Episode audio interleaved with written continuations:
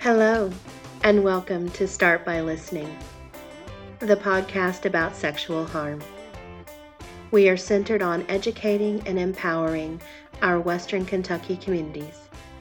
Our goal is to transform the way we talk about sexual harm. Transformation begins by listening to understand. We talk so you can listen today and change the world tomorrow. So, I want to just welcome all of our amazing listeners that are out there in the world. Welcome to Start by Listening. It is a season two wrap up with uh, our clinical team today. Yay, I'm so excited. Um, and before we get started and everybody introduces themselves, just want to let everybody know that um, we're coming to you live from our homes and our work. And you might hear dogs, you might hear cats, you might hear kids, might hear phones, and it's just all part of being real and uh, being a therapist in 2022 during a global pandemic. Ah, yeah, global pandemic. So, what I'd like to do today is I want all of this our amazing uh, clinical team to introduce themselves and just give us a little information about who you are and um, whatever you feel that start by listening listeners would like to know about you. So, who wants to go first? Ooh, pick me, pick me. Okay. All right, Becky, you're chosen. You are chosen. My name is Becky Roby, and I'm the clinical coordinator at New Beginnings. Um, I have been on the show a couple times, uh, thoroughly enjoyed it. Information is amazing. Jennifer is amazing, and I'm glad that we can provide this podcast to you, amazing listeners as well. And I'm going to throw in amazing a couple more times. Um, so, what do I want you guys to know about me? Um, I've been at New Beginnings, I'm thinking like 12 ish years. Um, I'm continuing to learn every day. I am far from perfect and am trying to be as open as possible in our journey to learning not only from myself, but from the team, um, from our clients, from other coworkers. Hmm. I'm the mother of two fur babies, um, so you may hear them pouncing around, and two non fur babies um, who are the biggest teachers of all time. And hmm, in a nutshell, um, I'm happy to be here. Thank you, Becky. All right, who's going next? I'll go. Um, my name is Aaliyah Rogers. I have been at New Beginnings in, since January. Uh, I'm a crisis counselor here at New Beginnings. I'm temporarily temporarily on the road to get my licensure to practice therapy. So that's why I am working with the clinical team, you know, becoming more educated and learning from these wonderful people that I work with. Um, I am a, probably the proudest cat mom you'll ever meet. I got two fur babies at the house. Uh, I love them dearly, and I'm probably the biggest Lilo and Stitch fanatic you'll find. So that's about it. Oh, we are so glad to have you, Aaliyah. And uh, this is, y'all, this is Aaliyah's first time on the podcast. So make sure you show her love.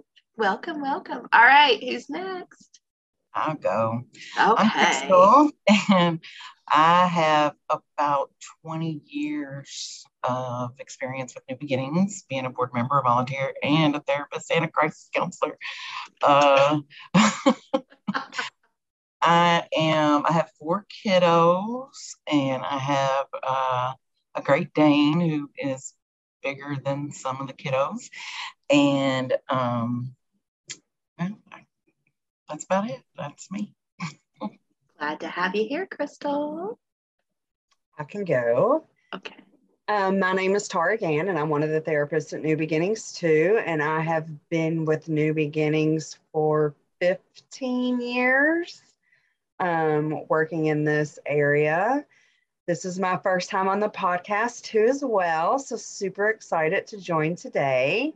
Um, I'm proud of our therapist Jennifer, who has developed this and and made this part of our Um, agency, you know, I love that I work at an agency that continues to strive to do very well, um, reaching our clients and bettering the work that we can do with clients working with trauma victims. Welcome. Glad you're here. I'm Marcy Boris. I'm one of the therapists here. I've been on the podcast several times this year, and it's been such a wonderful experience to be able to work with Jennifer on the podcast. Um, you, Jennifer, you just do an amazing job. Um, well, thank you. so, um, let's see. I've been at New Beginnings almost three years, which that's crazy to me that it's been almost three years. Um, I have more fur babies than I will admit. It's a zoo um, and um, I have two non fur babies. So that's me. Wow. You know, we are all very different, right? And we share so many similarities. Isn't that interesting? Wow. And I just can't help but notice that the longevity of Tara and Becky and Crystal, you know, with being with this agency. Um, and that's pretty cool because, you know, not everybody can say, you know, I've been a trauma therapist for 12 years, for 10 years, for for been with an agency that works in trauma for 20 years, you know. Not everybody can say that because it is not for those who are not willing to do their work. for sure. Well, y'all know that season two was uh, I took it back to the basics and was kind of like a uh, an 80s theme, right? With just like back to the future kind of thing. But it has been an interesting year um, on the podcast. And the last time I looked for the life of the podcast, which has been two seasons, there have been almost 2,000 downloads. And I'm like, that is a lot of downloads for a podcast that's located in Owensboro, Podunk, Kentucky. I'm just, that's amazing, you know. Um, and season two was really, really interesting. We talked about boundaries, we talked about feelings, we talked about sexually reactive behaviors, we talked about Sexual Assault Awareness Month and a whole host of other things. Um, and not only did we get provide education, but what was really interesting for this season is that the second podcast was like application. So it's like, okay, now we know what it is, but how do we do it? Or what do we do with that information? Which I thought was a really interesting like twist on that um, especially for some of our more spicier topics. Um, and so, you know, Becky and Marcy were definitely co hosts, and so was Emily, which she couldn't join us today. She's another therapist with New Beginnings. Um, I'm just curious the past year, with all of the work that we as a clinical team have been doing on ourselves, on implementing a polyvagal theory and a shift from, you know, talk therapy to more body practice therapy. And with our most recent, I'm going to say, training in air quotes, which was really two days of intensive therapy done to us by Michelle Chalfant when we did the adult chair. I'm just curious if you look back over the last year, gosh, what do you guys think? What do you feel? What do you notice? I think that question, and Jennifer, you and I have talked about it. It's like the more work you do, for me personally, the harder it feels because your awareness level on different things that you want to work on different feelings, whether you were working with a client and you want to stay anchored, or if you're working with your kids and you're co regulating, the more knowledge you know, then there is implementing, just like in your podcast. So it's, I feel like there was like I'm cruising along and then there's hills and then things flatten out and then we're good. And then um, something new comes up and it's extremely challenging. And so for me, I often question myself like, man, do things need to be this hard, whether it's parenting or even if it's a situation at work ethically? And my answer to that is yes, it is, because the more I know the different facets or approaches that I could take, the more informed I am. And it seems to not make it harder, but more difficult, more challenging, more thorough. Um, implementation. Did these things make sense? What I'm saying? Oh yeah. Oh yeah. Yeah. It's it's not like what um, 20 year old me was like, I'm just gonna do this and then I'm gonna have this knowledge and it'll be easy and I'll slay it and it'll be great. Nope. It's like, oh, I'm gonna go to therapy and then I'm gonna have kids and and you know, whatever life choices that we decide to make. And then it's like, I'm trying to do this the healthiest version that I possibly can. Some days I rock it, some days I flunk the shit out of it and fail and cry and you know, and then that's like the next day you do it all over again. So it's these, and then you learn from the day before. And I think that's the hardest part the trying, the awareness, and then the ability to do it over again and accept and not judge um, where you're at. And, and I'm not gonna lie, the judgment part, that's super hard because I'm, I will absolutely be like, fuck, I really messed that up. but then learning to let that go and then, and then try again. Oh, I agree with you a million percent. Like you're speaking my language, and you know what the listeners can't see is that we all share differences and similarities, like I said, but all of us are in different stages of our adult lives, and all of us are in different places. And in the last year, we all have endured and battled different things, right? Um, and it is very much a true statement like you said. There are days that i'm like oh man i fucking rock that man. You know? And then there are other days where i'm like oh why do i even exist today? Like what? What, what? Oh. there are days i've cried. There are days i've screamed. There are days i have withdrawn right? Gone into dorsal and just uh, somebody gave me the idea of turtling. I turtled, you know, when a turtle just goes into its shell. Yeah. And I think the more that we've learned, especially this year, the more that we've learned about our nervous system and being able to identify where we're at has been personally and professionally extremely useful. Um, you know, to be able to say, okay, I'm like, I'm, I'm sitting in my sympathetic part of my nervous system, and you know, that's not really where I want to be, or you know, and then being able to adapt some coping skills to help move out of that, and the knowledge that you know when we learn about it that we should be able to move in and out and not get stuck um, I think this year's been a lot of growth.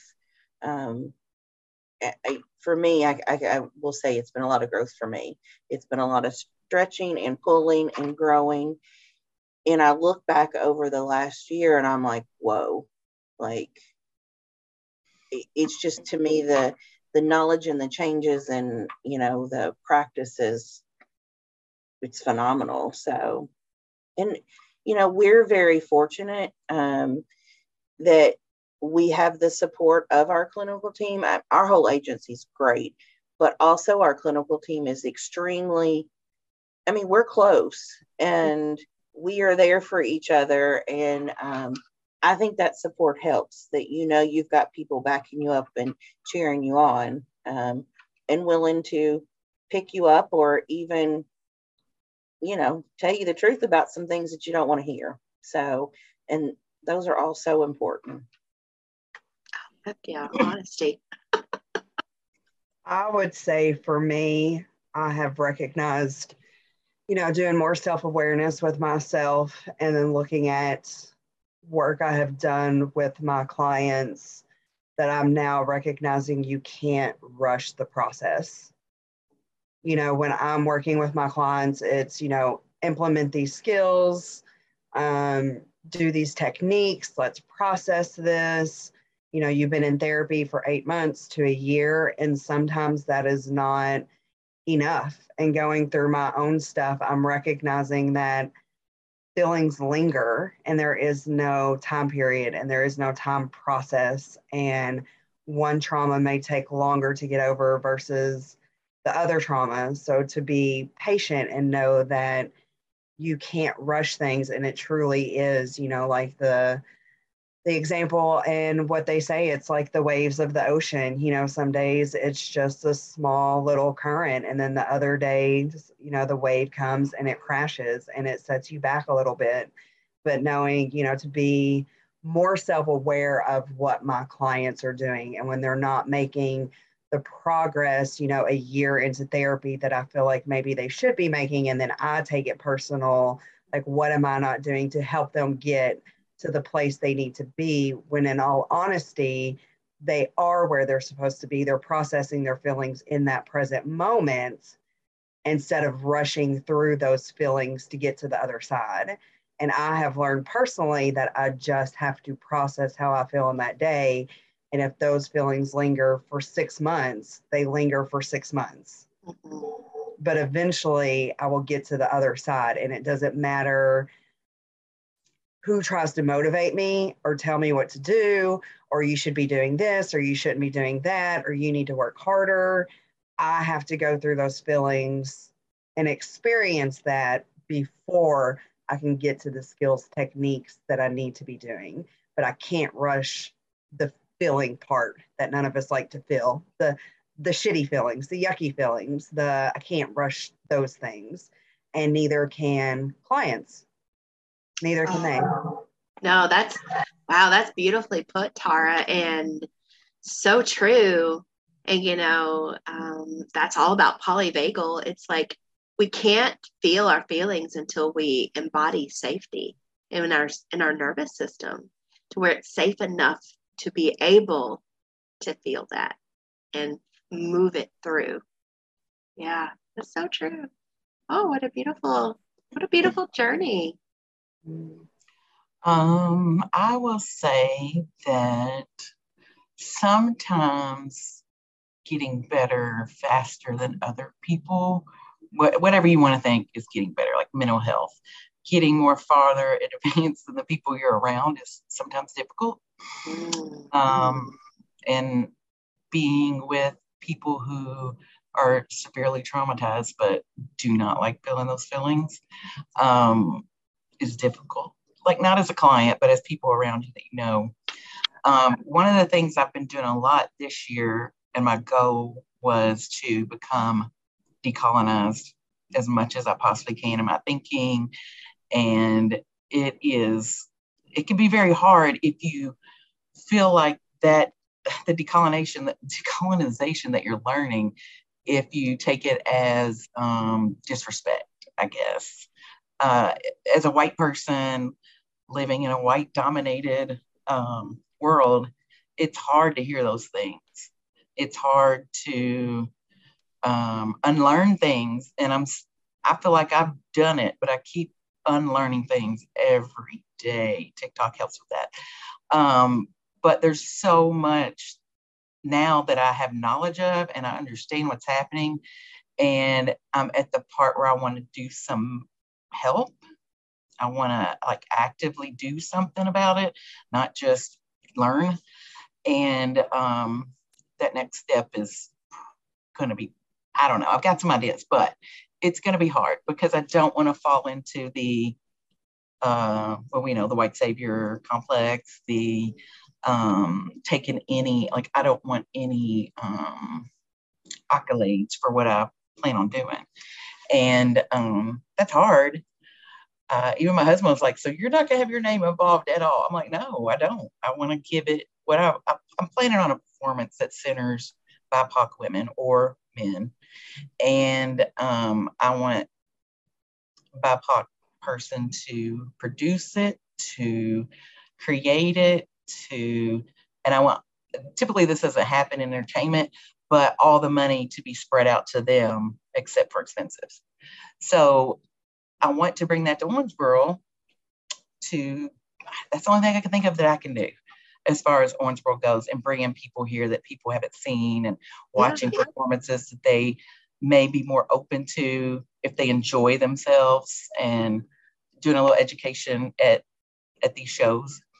So um, yeah, I've, I've been growing with that, but it's hard because a lot of people around you are not there and they don't understand it. They don't understand why I believe the way I believe. And anyway, that that's probably been my growth and relationship and in um and all that helps me with therapy obviously uh, and and when i have a client who is open to learning about the patriarchal patriarchy and how it affects all of us it affects men too and learning about um, how these how capitalism and all these this is all trauma that we all live through every day and a lot of people have no idea. Um, but not everybody's open to that so i don't push it on anybody but if somebody starts talking about these things to me i feel like it's important to be explained to them that we are humans and we were not meant to work and do the way we're doing right now, in my opinion. We just were not made for this. And it is affecting all of us. So, anyway, that's the kind of stuff I like to learn about and teach about. Aw, I love it. And you're right. It is it is an everyday of unlearning and then learning something new, Crystal. Yeah. Well, with me, I completely agree with Crystal within that whole conversation. Um, but with me, I really, like she said, growing individually, just working here at New Beginnings the last couple of months, I would I saw my growth both personally of learning the awareness of myself and professionally, and it has been extremely beneficial for me as an individual. Um, to the point where I'm finding all these things about myself and I'm becoming aware of different feelings and thoughts that I'm having and I'm sharing it with others. And sometimes it doesn't sit too settling with other people. Um, so that is something that I, you know, try to educate others about. And sometimes at times I struggle about with others. Um, but that is one thing that I am taking for myself, finding awareness of my feelings, my thoughts, my beliefs, and being able to be my true authentic self. And hopefully guiding other people to be their true authentic selves, even though we live in a world that sometimes isn't acceptable for all types of people, especially certain people going through traumatic experiences. It is very, very difficult and very hard. So, yeah.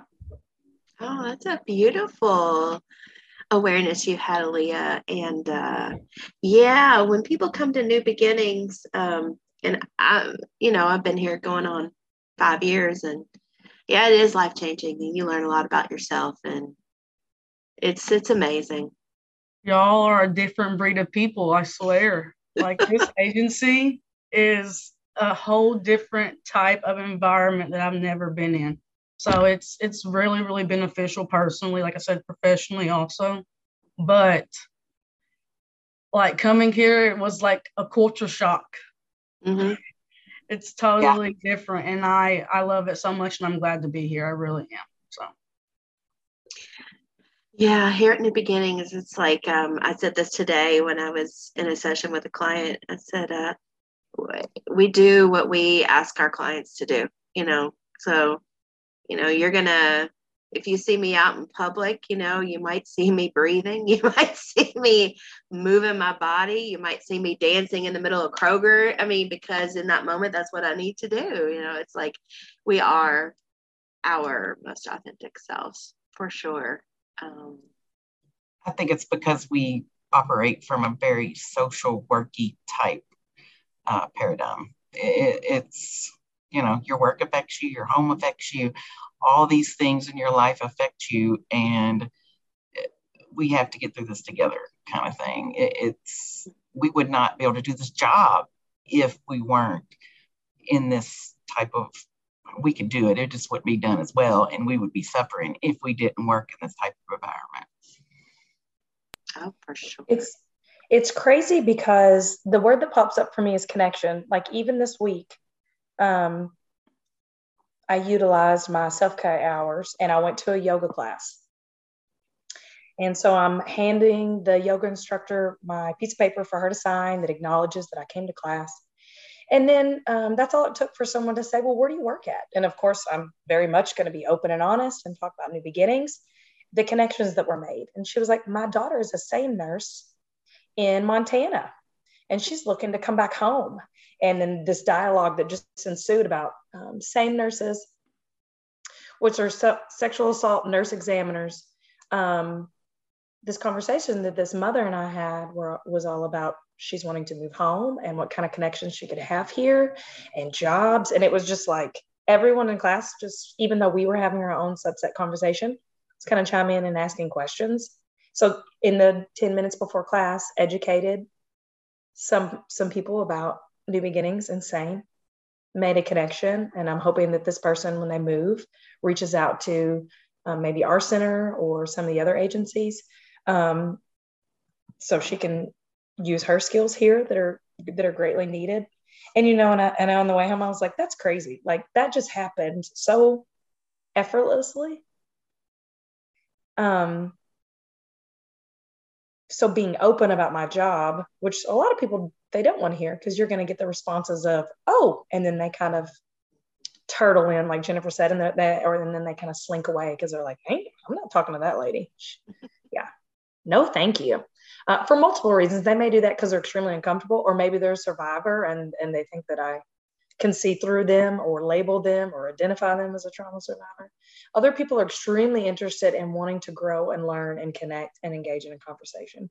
And so that's just like a teeny tiny part of the day that opens up because we have the ability to explore some self care hours at work, which turn into that conversation. It's just crazy to me just to sit and reflect on that for five minutes. That is. Anyways, anyways, that's pretty cool. That's awesome that you had that experience.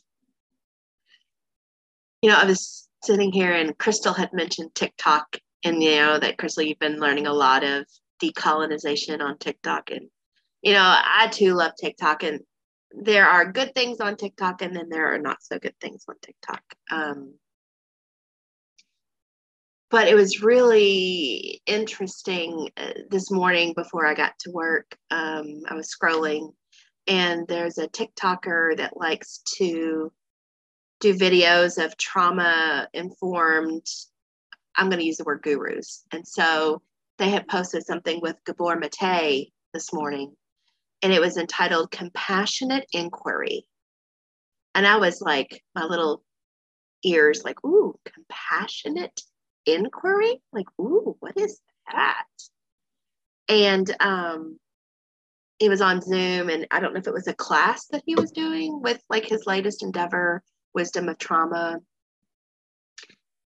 But it was interesting. He asked this gentleman who said hey you know use me as the guinea pig. He asked him like what do you want to talk about? It was just five minute conversation just five minute conversation. And this guy was like, I want to talk about how guilty I feel for screwing up my kids. And I was like, oh, that's interesting. And I don't have kids, but I like to watch things.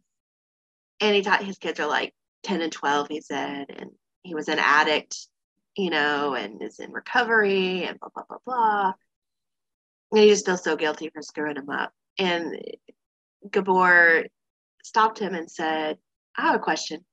he said, Guy's like, okay he said, uh, When did your parents start working on their trauma?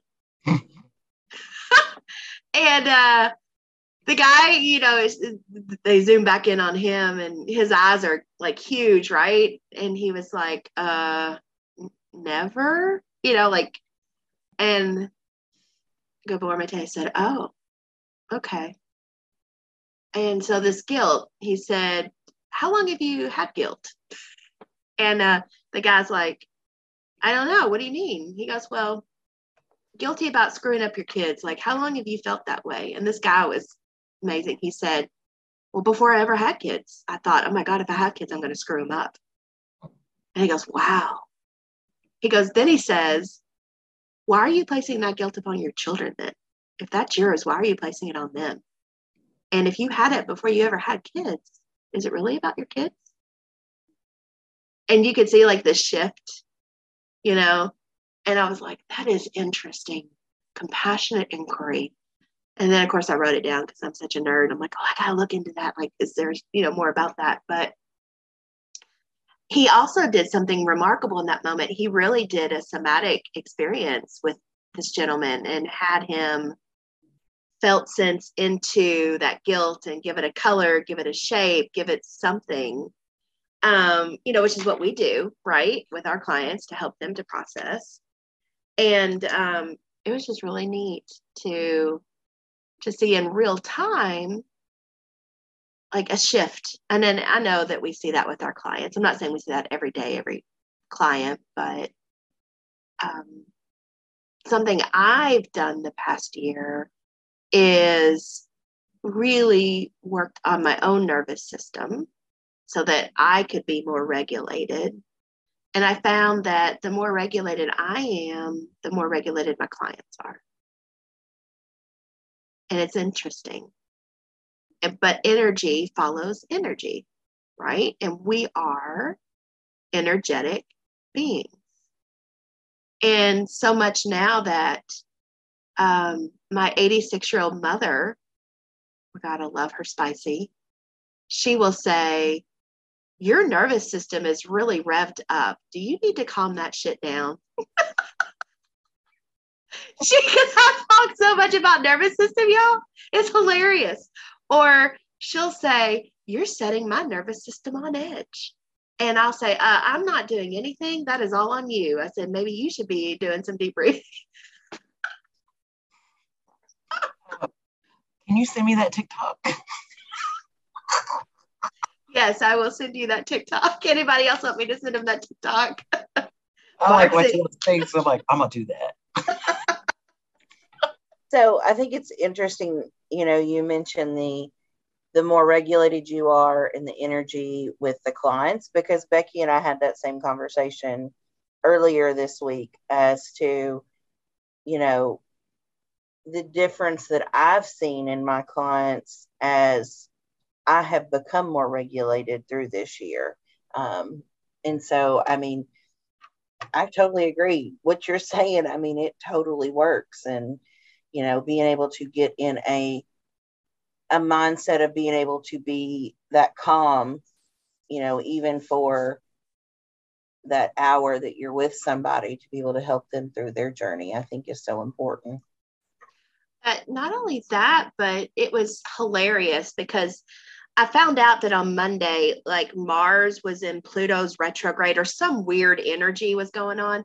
And y'all, like, I sent out how many emails about my damn cell phone? Like I lost my cell phone. And I have not lost my cell phone in months since I got medicated for my ADHD. So I was stressed the hell out, right?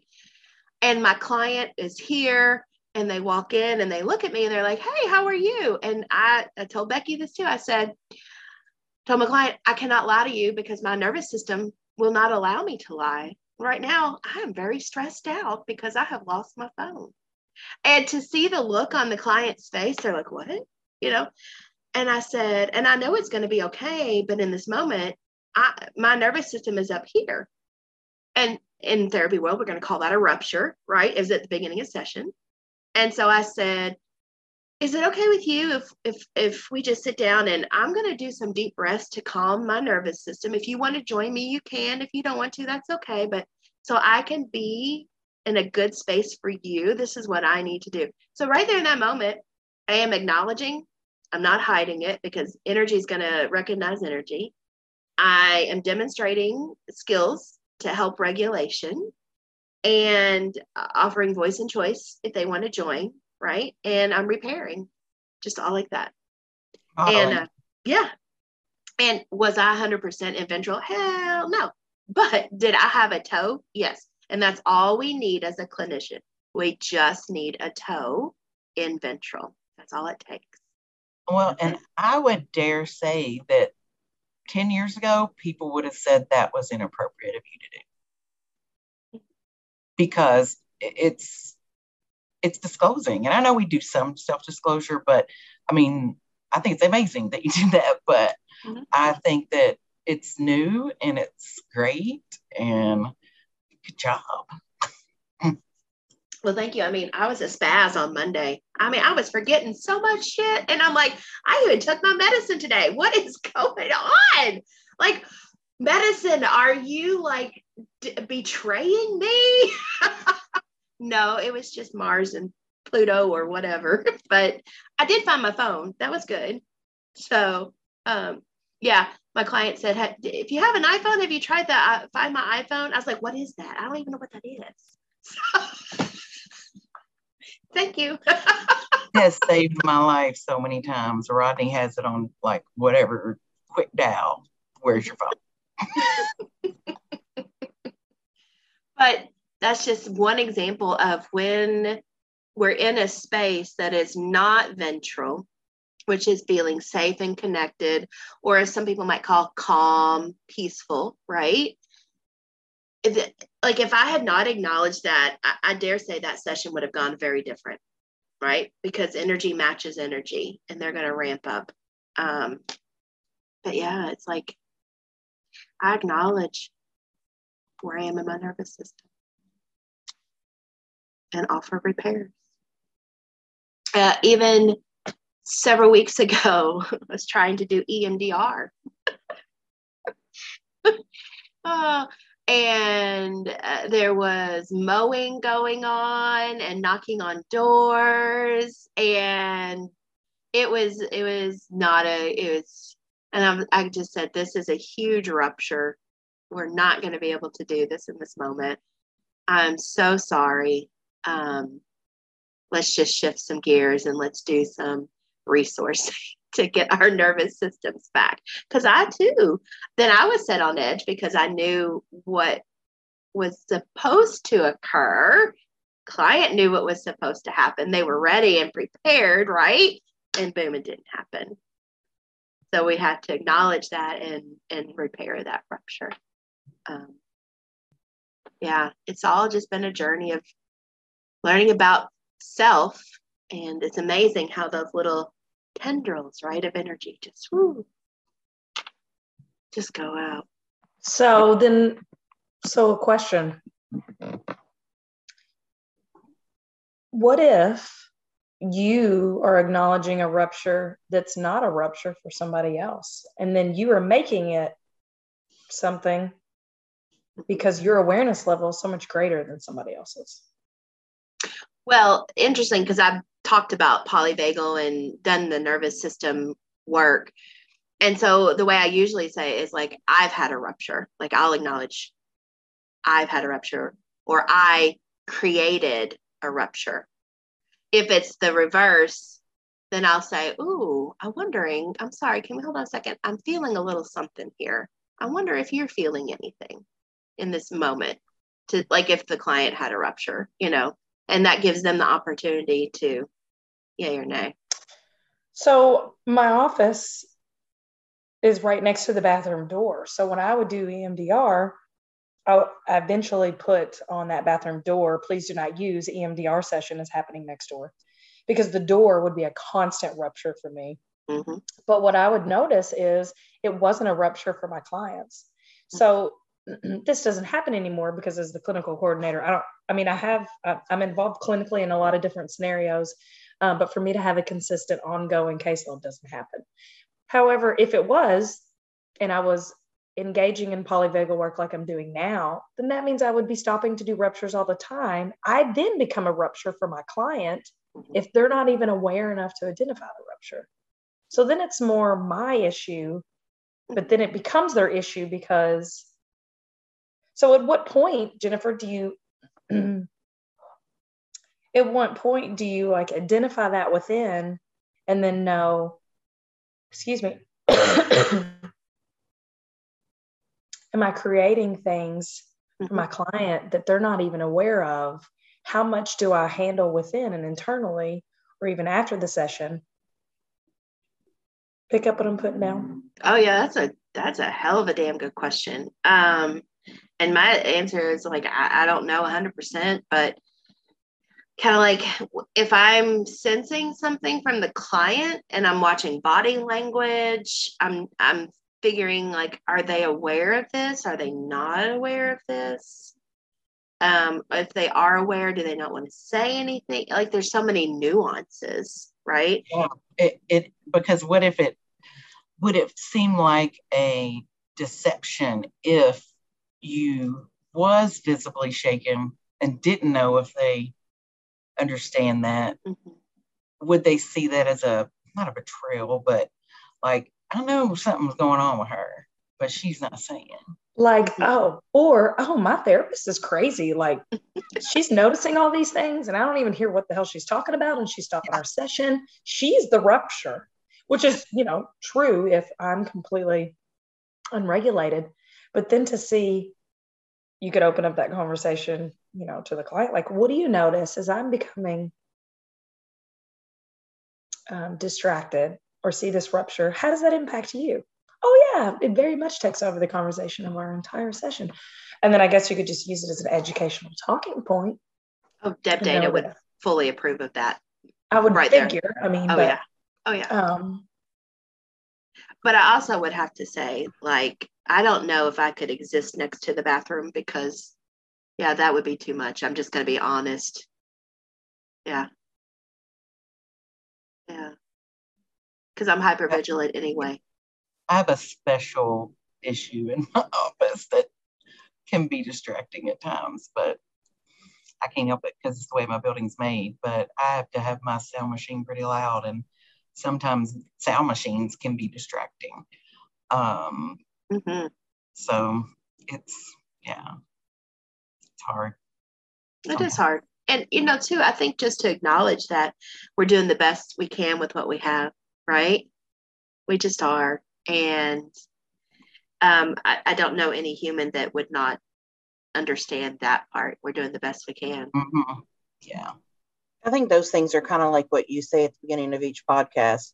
This is real. This is how things go. You may hear whatever sounds. Um, you know, I think that that's something that I know I've um, adopted, you know, because I still work at home a couple of days a week and do some telehealth. And so that's something that I've always set up. Like, I may have to, you know, go get the dog to quit barking because they think someone's here. So, or yell at the dog or something. But, um, you know, I think that's, that's one of those things we just kind of acknowledge the that this is just real life and we go with it. Yeah. That's an excellent point. Completely different topic of conversation. How did Tara escape your podcast with all of her amazing knowledge um, since she actually worked with juveniles who were charged with sex, sexual offenses and, and does a lot of and did a lot of trauma treatment work on identifying um, patterns. No, I wanted to do the one on boundaries, and I think it was taken pretty quick. And then it was just, I don't know what happened. I have no idea. Season three. Tara, who trained season three, you? Season three to be continued.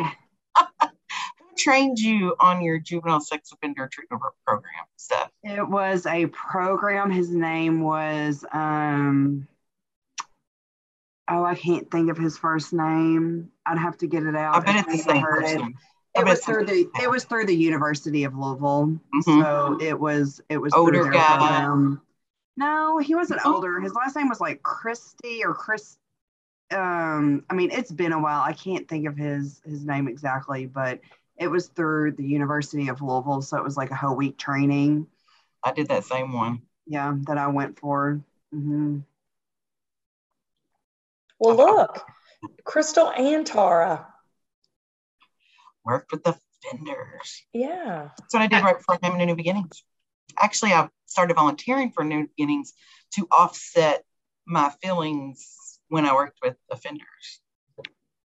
Yeah, uh, Crystal, I think you missed what Becky was putting down. Oh, just about Tara. She needs to get on the podcast with Crystal oh. because together your knowledge that would be an amazing podcast. Now yeah. we have a now we have a topic for for season three. as Ooh, you're tell- going through. Tell me what you want it to be.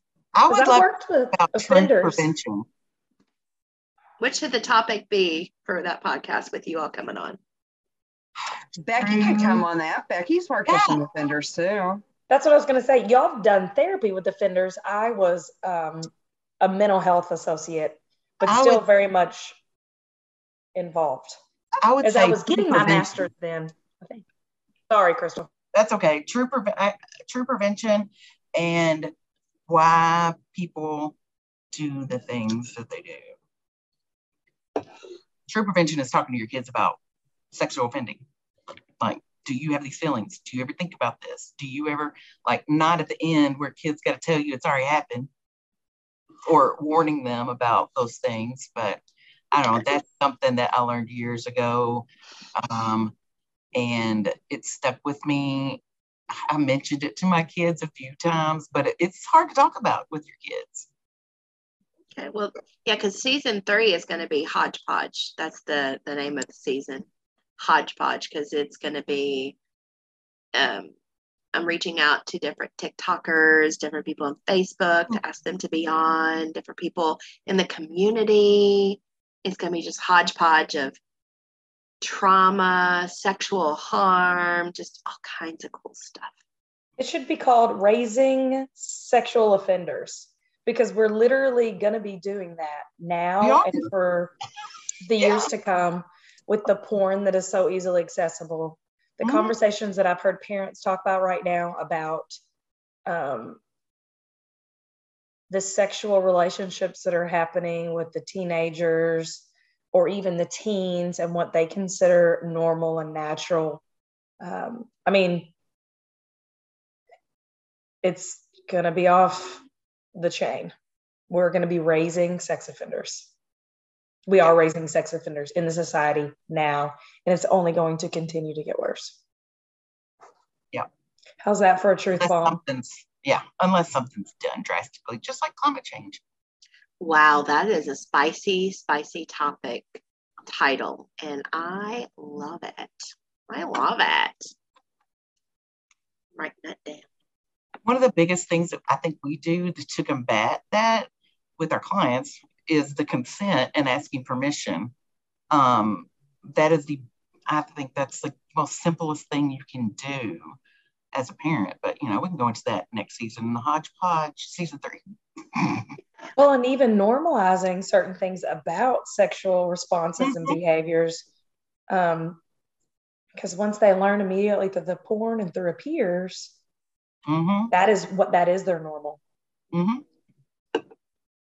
And how are and let's just say traditionally, if we're talking about a male and a female being a couple, um, and we know that the male maybe more so has seen the pornography, if the girl doesn't have any type of education on what to expect, on consent, on what a kiss is like, on what just, you know, on the different steps of sexual intimacy, then she's going to think that's normal too.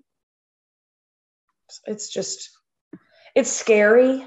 Well, and shame. When you shame your kids about sex and sexuality, that's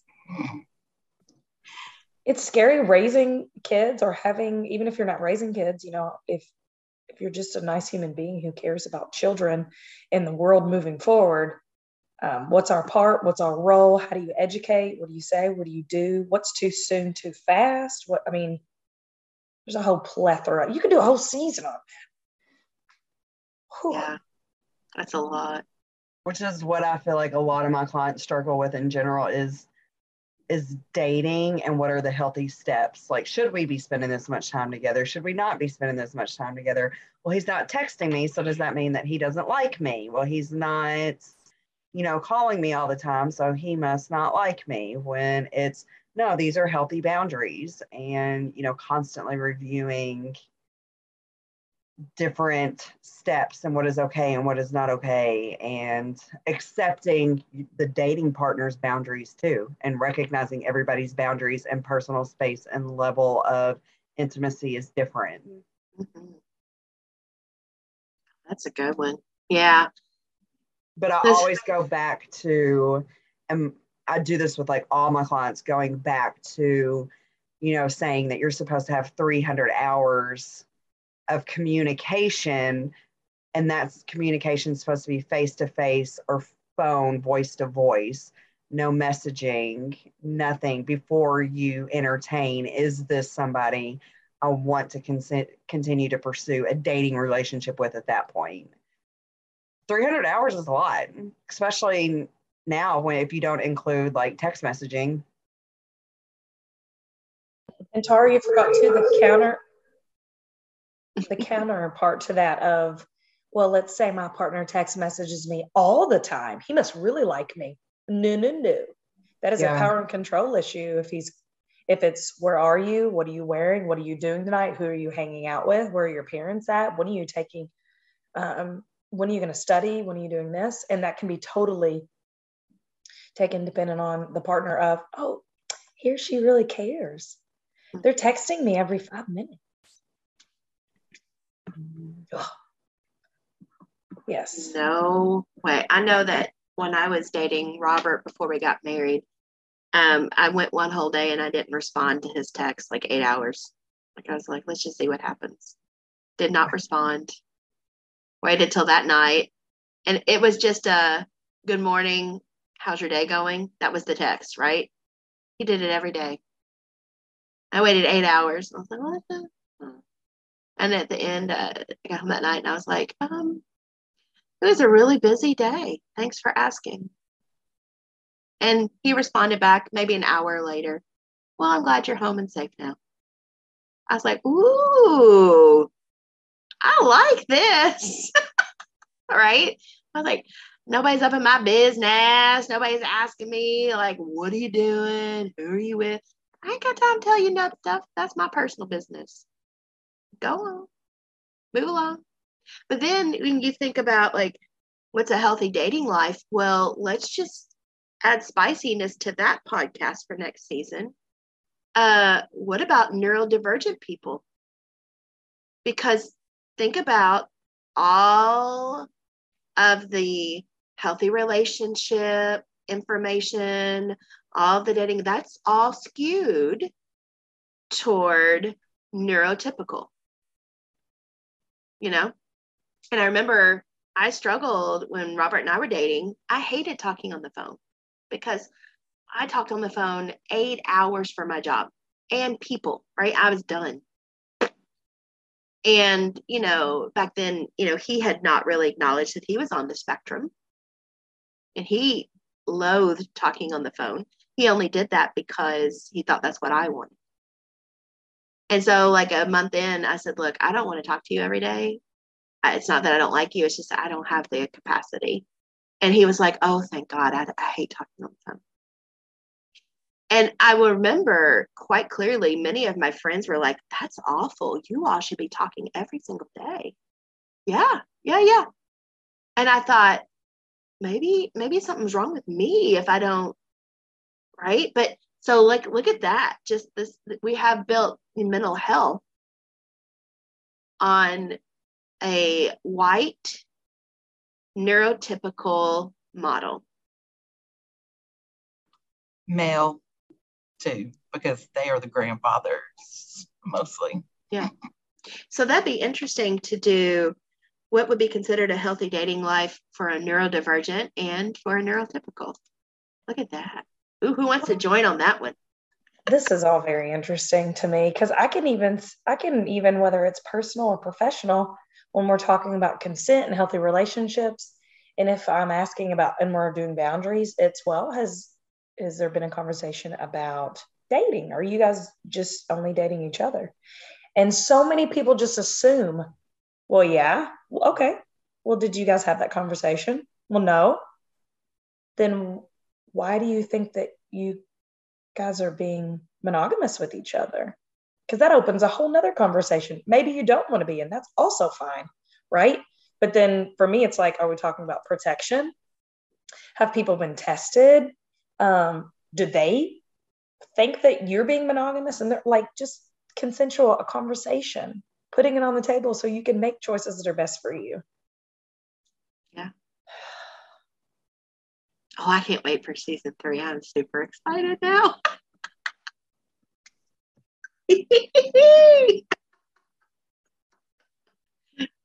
I, I keep threatening, like threatening, like threatening air quotes that I think we should like do the zooms and like put it on our YouTube channel so people can see our reactions. That's hilarious. I love watching everybody's reactions. oh. Oh my gosh. Any other uh, takeaways from this amazing group of people as we're quickly coming to a close of our hour together? Any other takeaways um, from the last year? Start by listening. You to bomb. Thanks for doing the podcast and inviting us to be on the episodes. Um, it's a pretty cool experience. Now, if you can just do my next request and make a bunch of meditation CDs and put that on a YouTube channel of just your voice, you know, that would be nice too as well. Oh my gosh. I know. There's so many A things. list. I need you to do. See, I, I have support backing me on that one. I know. Who has time? Have y'all looked at my schedule? Have you looked at my calendar? well, actually, though, with uh, the summer, because you know we take the summer off of the podcast, but um, Shelby is going to be joining me next season, so she's going to be my like co-host, which I'm super excited about. Um, we're just going to be planning, so I might actually have some time on Thursdays to do some meditations. That'd be nice to get out into nature, you know, go to the park, go to Yellow Creek Park and videotape stuff, and then dub my voice over it. So y'all might get your wish.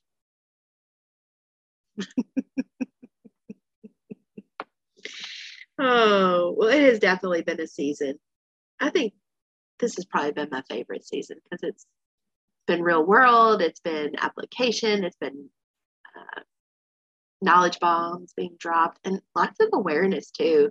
I mean, when Marcy and I did um, Sexual Assault Awareness Month, ooh, that was a tough one for us. Like, that was very tough for us because we were learning about the history and researching it and we both like totally went dorsal like during the podcast um, and we acknowledged it in the moment too. Yeah that was a hard one. Marcia's shaking her head like oh yeah. Um, but yeah it's been a it's been a beautiful season. It's been a beautiful season. Well any final words uh, for our listeners out there? Anything that you want them to know about new beginnings or um, about sexual harm. No, you're like, yeah, we got it covered, y'all. well, I so appreciate every one of you all. Um, and I so appreciate Emily, even though she's not here with us today as well. Thank you for being on this journey with me. Thank you for being my co pilots, my co hosts my partners in crime. Um, thank you for challenging me always to think something different. Um, I really do appreciate that. And so this is us signing off for season two. And we'll be back in August of 2022 for season three that I think we're going to call Hodgepodge or maybe even something different. You know. So, as always, uh, stay frosty and you can change the world tomorrow just by listening today. Be peaceful. Well, we made it to the end of our episode. We want to thank you for listening. We also want to thank VOCA for funding our podcast. VOCA stands for Victims of Crime Act. This project was supported by grant number VOCA 2020 Green River 00026 awarded through the Kentucky Justice and Public Safety Cabinet by the United States Department of Justice. The opinions, findings, conclusions, and recommendations expressed in this publication, program, exhibition are those of the authors and do not necessarily reflect the views of the Kentucky Justice and Public Safety Cabinet or the U.S. Department of Justice. We also want to give a big shout out and a thank you to Seth Hedges of Uriah Wild Media. He is the amazing individual who created the beautiful music for our podcast. We thank you so much, Seth. I'm going to encourage you to go check out his stuff. He's pretty talented and awesome. You can find him at www.uriahwild.com.